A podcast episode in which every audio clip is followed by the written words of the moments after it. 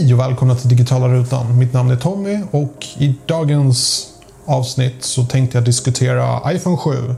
Är det något att ha 2018? Ja eller nej? Mycket nöje.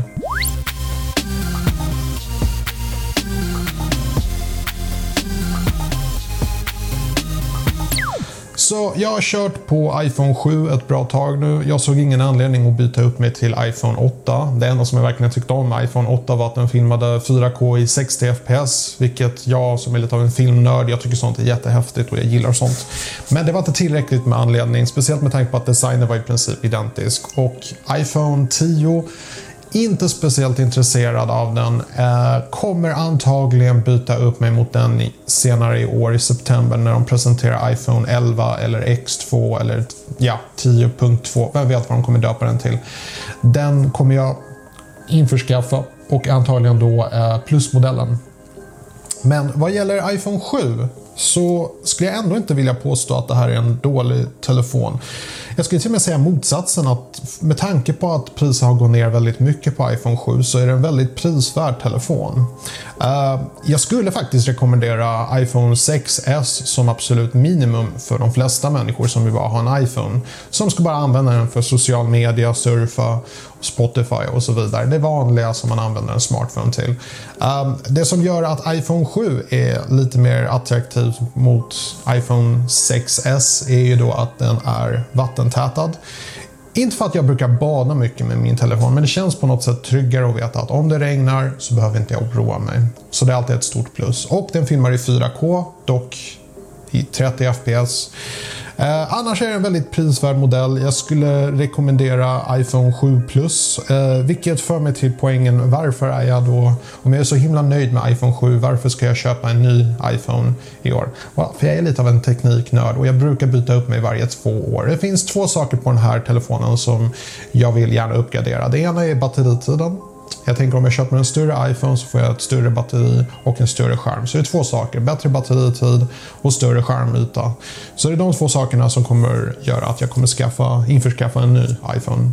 Men annars, hade det inte varit för de två anledningarna så hade jag faktiskt nöjt mig med den här. Den här har jag använt till så mycket. Det är snudd på att jag skulle säga att den här telefonen kan ersätta en dator. Den är så pass fantastisk. Um, så det var lite kort jag tänkte bara prata som sagt om hur jag upplever att iPhone 7 fungerar i 2018. Gentemot eh, processorkraft och grafikegenskaper. Du kan spela precis alla spel som finns på, på App Store på den här telefonen. Eh, gentemot den absolut starkaste Android-telefonen så är den här snäppet kraftigare. Uh, det här är visserligen en lite av en iOS-Android-diskussion som jag inte riktigt känner att den här episoden handlar om. Eh, men uh, absolut, har man kommentarer så rekommenderar jag att man skriver någonting där nere så återkopplar jag på det. Uh, men vad gäller just iPhones, om man ska köpa en ny iPhone idag.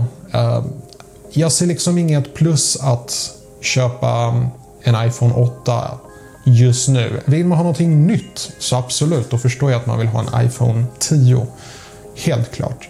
Men vad gäller iPhone 7 mot iPhone 8 skulle jag definitivt rekommendera 7 Jag tycker 8 känns något overkill faktiskt med tanke på att iPhone 7 i princip har samma kamera och har i princip samma prestanda. Uh, iPhones har blivit så pass sjukt kraftiga på sistone att uh, det mesta känns just nu overkill. Någonting som kan förbättras det är ta foton och filmer när det är mörkt. Just nu är det f1,7 på den här. Eller 1,8.